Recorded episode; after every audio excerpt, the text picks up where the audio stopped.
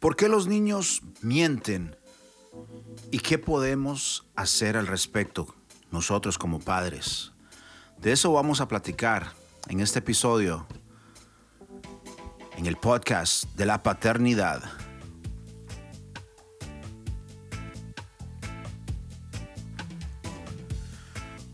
Muy buenos días, buenas tardes, buenas noches, donde sea que estén escuchando este podcast, este episodio. Déjenme decirles muchas, muchas gracias. Muchas gracias por tomar el tiempo de descargar este podcast. Muchas gracias por tomarse el tiempo de a lo mejor sentarse eh, con una buena taza de café, y escuchar este episodio, tal vez está manejando, está haciendo algún otro tipo de responsabilidades y aún así está tomando el tiempo de escuchar este episodio. Muchísimas gracias. Es mi, mi deseo, es mi, si me permite usar esta palabra, es mi oración, es mi, mi, mi, mi meta siempre que grabamos un episodio de este podcast, que el contenido la plática, el tema de esa ocasión sea de mucha ayuda para usted, sea un recurso que pueda motivarlo a ser un mejor papá, un mejor, una mejor mamá, una mejor persona. Así que eso es lo que nos motiva cada vez que grabamos algún episodio de este podcast, el podcast de la paternidad. Bueno, hoy vamos a estar hablando de un tema eh, interesante. Vamos a estar hablando de las mentiras, en específico por qué los niños mienten y qué podemos hacer al respecto como padres. Pero déjeme advertirle algo. La próxima semana, el próximo episodio va a tener que ver con nosotros como padres y la mentira. ¿Por qué? Porque seamos honestos, papá. Seamos honestos, mamá. Tú mientes. Yo miento. Todos mentimos. Es más, al prepararme para platicar con ustedes acerca de este tema, me di cuenta que la mentira está tan entrelazada en nuestra sociedad, en nuestra vida cotidiana, que es casi inevitable no mentir.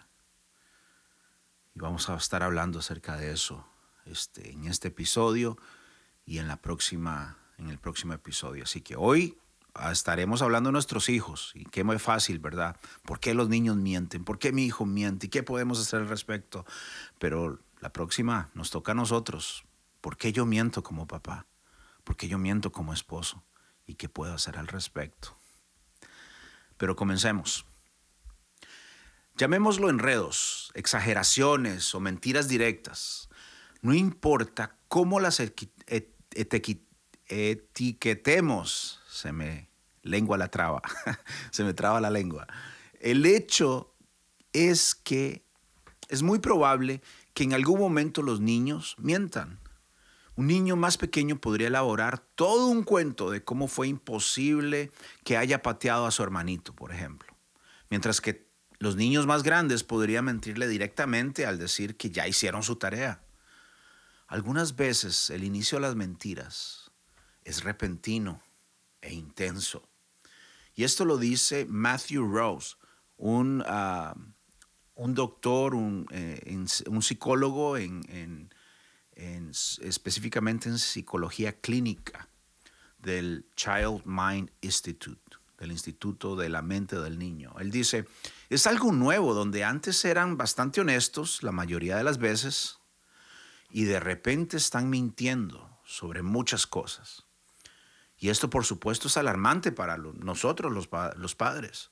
Pero si los cuidadores, o sea nosotros, pueden llegar a entender las razones por las que los niños mienten y por lo tanto prepararnos para lidiar con este asunto, la verdad puede salir a luz. Muchos padres piensan que los niños mienten para obtener algo que quieren, para evitar alguna consecuencia o para escaparse de algo que no quieren hacer. Estas son motivaciones comunes, claro, pero también hay razones menos evidentes por las que los niños no dicen la verdad, o por lo menos no toda la verdad. Y de esas vamos a hablar en este episodio. La razón número uno es que los niños mienten para probar un nuevo comportamiento. El doctor Rouse dice que una de las razones por la que los niños mienten es porque han descubierto este comportamiento nuevo y lo quieren probar para ver qué pasa, de la misma manera en la que prueban todo tipo de nuevos comportamientos. Ellos se preguntan, mm, ¿qué pasaría si miento en esta situación? ¿Qué me puede pasar? ¿De qué me podría salir? ¿Qué me podría conseguir? Diferentes curiosidades, pero una de las razones es para probar ese nuevo comportamiento. Están descubriendo, oh, wow, qué poder. Dije algo que no era cierto y me creyeron. La segunda razón es que es para reforzar su autoestima y tener aprobación. Los niños que carecen de seguridad podrían contar mentiras elaboradas para lucir más impresionantes, especiales o talentosos, lo cual puede reforzar su autoestima y hacer que se vean mejor ante los ojos de otras personas. El doctor Rouse recuerda una vez que estaba tratando a un niño de tercer año de middle school, quien contaba historias muy elaboradas el 80% del tiempo. Hablaba de experiencias increíbles que ni siquiera estaban en el, en el espectro de lo posible. Por ejemplo, el niño podría contarle que fue a una fiesta y que en cuanto abrió la puerta, todos empezaron a echarle porras. Otra razón por la que los niños mienten es para dejar de ser el foco de atención. Los niños con ansiedad o depresión pueden mentir sobre sus síntomas para no ser el, el foco de atención. O puede ser que minimicen sus problemas al decir algo como, no, no, no, no, yo dormí bien anoche. Uf, dormí como, como un angelito. Porque no quieren que las personas se preocupen por ellos. Otra razón por la cual los niños mienten es porque hablan sin pensar. Hablan muy, muy rápido. O sea, la doctora Carol Brady también es psicóloga clínica y ella escribe columnas para la revista ADD Attitude, ¿ok? Attitude. Y, que, y ella trabaja con mucho, eh, ella trabaja con muchos niños que tienen este trastorno de déficit de atención con hiperactividad o esto que se llama TDAH, si no me equivoco. Y ella dice que es posible que mientan mucho a causa de su impulsividad. Una de las, una, de las características del TDAH impulsivo es hablar antes de pensar. Dice, por lo que muchas veces esto conduce a las mentiras. A veces estos niños pueden realmente creer que hicieron algo y contar lo que parece una mentira, añade la doctora Brady en esta, en esta columna. A veces ellos simplemente se olvidan de las cosas. Ella dice que trata niños y estos niños le dicen, de verdad, doctora Brady, yo pensé que había hecho mi tarea, en serio lo pensé. No me acordaba que tenía, de que tenía que hacer este otro trabajo. Cuando esto pasa, necesitan ayuda para reforzar su memoria, necesitan ser enseñados a usar técnicas como listas, cronómetros, organizadores. Así que es interesante considerar esto, que muchas veces los niños mienten porque hablan más rápido de lo que piensan. Otra razón es las mentiras piadosas. Así es, están también las mentiras piadosas, esas mentiritas blancas. Nada más para complicar las cosas, hay ciertas situaciones en las que los padres pueden animar a los niños a que mientan para que no ofendan los sentimientos de alguien. Si este es el caso, estas mentiras piadosas las podemos clasificar como una herramienta social. Qué interesante que la mentira es una herramienta social. Mucho que hablar, sobre todo en este punto. Pero sigamos. ¿Qué pueden entonces hacer los padres acerca de las mentiras? Bueno, ambos doctores, doctor Rouse y la doctora Brady, dicen que es importante pensar primero en la función de la mentira. Cuando estoy evaluando a un niño, dicen, hay preguntas en nuestro documento de admisión que los padres pueden revisar para ver si su niño miente. El doctor Rouse dice, esto es algo a lo que podría dedicar 20 minutos para profundizar, ¿verdad? ¿Qué tipo de mentiras, por ejemplo? ¿En qué circunstancias se dicen? así que el doctor dice que los tratamientos conductuales dependen de la función de la mentira y de la severidad del problema. No existen reglas rígidas y rápidas, porque hay niveles de mentiras y, él dice que, niveles eh, se necesitan, diferentes niveles necesitan repercusiones distintas. Por ejemplo, está el nivel 2 de la mentira. Cuando se trata de mentiras para llamar la atención, el doctor Rouse dice que, en general, lo mejor es ignorarlas en vez de regañarlos y decir, estás mintiendo, sé que eso no te pasó, él sugiere un enfoque más amable, en el que los padres no necesariamente tienen que imponer una consecuencia, pero tampoco están alimentando la mentira con atención. Esto es particularmente cierto si las mentiras provienen de una inseguridad o de una baja autoestima. Así que si los niños están diciendo, Metí 10 goles hoy jugando al fútbol en el recreo y todos me cargaron y me pusieron en sus hombros y estuvo increíble. ¿Y usted piensa que lo que dice no es verdad? Yo diría que lo mejor es no hacer muchas preguntas de seguimiento.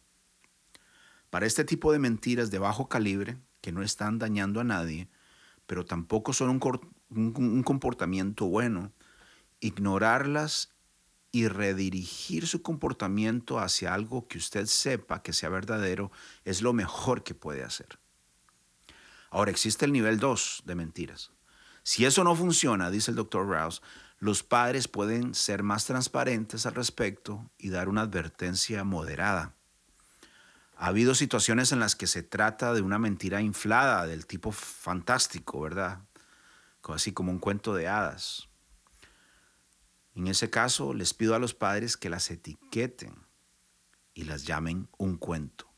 Si el niño está contando una de esas historias, un padre puede decir gentilmente, esto me suena como que es un cuento de hadas, ¿verdad? ¿Por qué no intentas decirme de nuevo lo que pasó? Se trata de señalar este comportamiento y animar a los niños a que intenten de nuevo. Luego tenemos el nivel 3 de mentiras. Si se trata de algo más serio, como un niño más grande que les está mintiendo acerca de dónde ha estado o si ha terminado su tarea, los padres pueden pensar e imponer una consecuencia. Los niños deberían entender claramente que va a haber repercusiones para este tipo de mentiras, para que no parezca que están viniendo de la nada. Como todas las consecuencias, el Dr. Rouse recomienda que sean a corto plazo y no exageradas lo cual da a los niños la oportunidad de practicar mejores comportamientos. Por ejemplo, perder el privilegio de tener un teléfono por una hora o hacerlos realizar eh, un, un quehacer del hogar. Dependiendo de la severidad de la mentira, también tendría que haber algún componente para abordar aquello por lo que están mintiendo. Si un niño dice que no tiene tarea durante la semana, por decir un ejemplo, y el padre se da cuenta de que tenía que hacer tarea todos los días, tiene que haber algún tipo de consecuencia por haber mentido, pero también tiene que, tiene que sentarse y hacer toda su tarea. Si golpeó a otro niño y les mintió acerca de ello, debería de haber una consecuencia por la mentira y otra por la agresión. En este caso, dice el doctor Rouse, sería bueno que usted lo pusiera a escribir una carta de disculpas al otro niño, por ejemplo. Ok, hasta ahora hemos visto por qué las razones por las que algunos niños mienten. Hemos visto los niveles de mentira. Ahora hablemos, para ir aterrizando el tema, algunas maneras de ayudar a que nuestros hijos eviten las mentiras.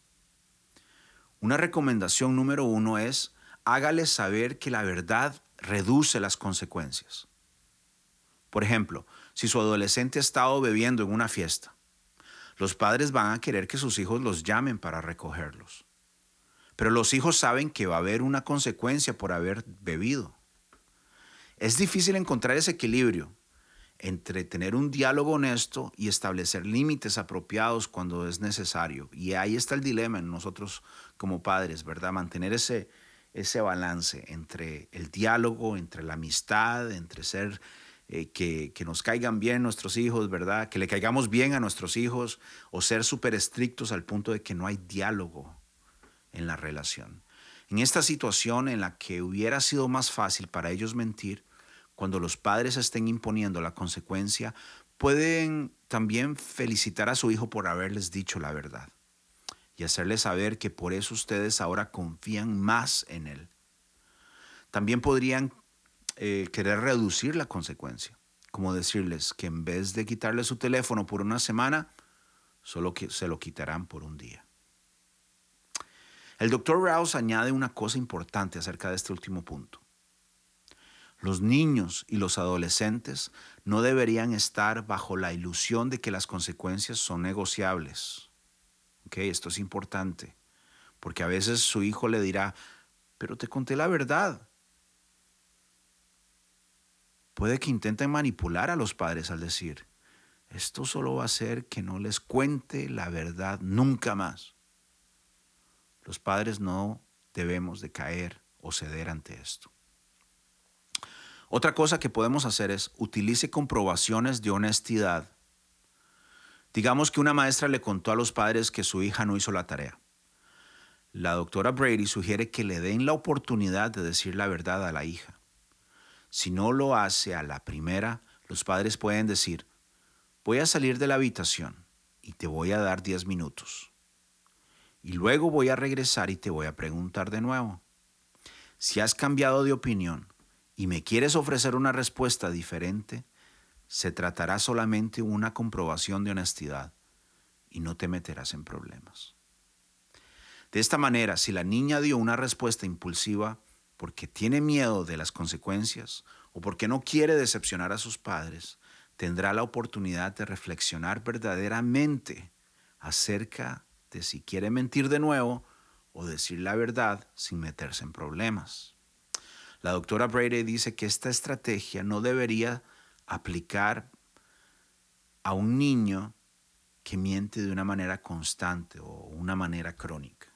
Esto es para esas mentiras eh, eh, no tan diarias. Otro consejo es utiliza el método de preámbulo. Utiliza el método de preámbulo. Los padres pueden animar a los niños a decir la verdad al, recordar, al recordarles que no están esperando que ellos sean perfectos. Esto dice la doctora Brady. Los padres pueden decir algo como, te voy a preguntar algo, y es posible que me digas algo que no quisiera escuchar, pero recuerda que tu comportamiento no define quién eres. Te quiero, sea lo que sea. Y a veces la gente comete errores. Así que quiero que consideres muy bien dar una respuesta honesta. Ofrecer una oportunidad como esta para reflexionar sobre esto podría llevar a que digan la verdad. Ok, ahora hablamos de eh, anteriormente de los niños que tienen este control, eh, problemas eh, de control, de TDAH, H, perdón, ADHD. La doctora Brady dice que con estos niños que son más propensos a dar respuestas impulsivas que podrían resultar en mentiras, necesitan un poco más de tiempo para pensar bien lo que quieren decir antes de hablar. La impulsividad puede ser un problema tanto en la casa como en la escuela.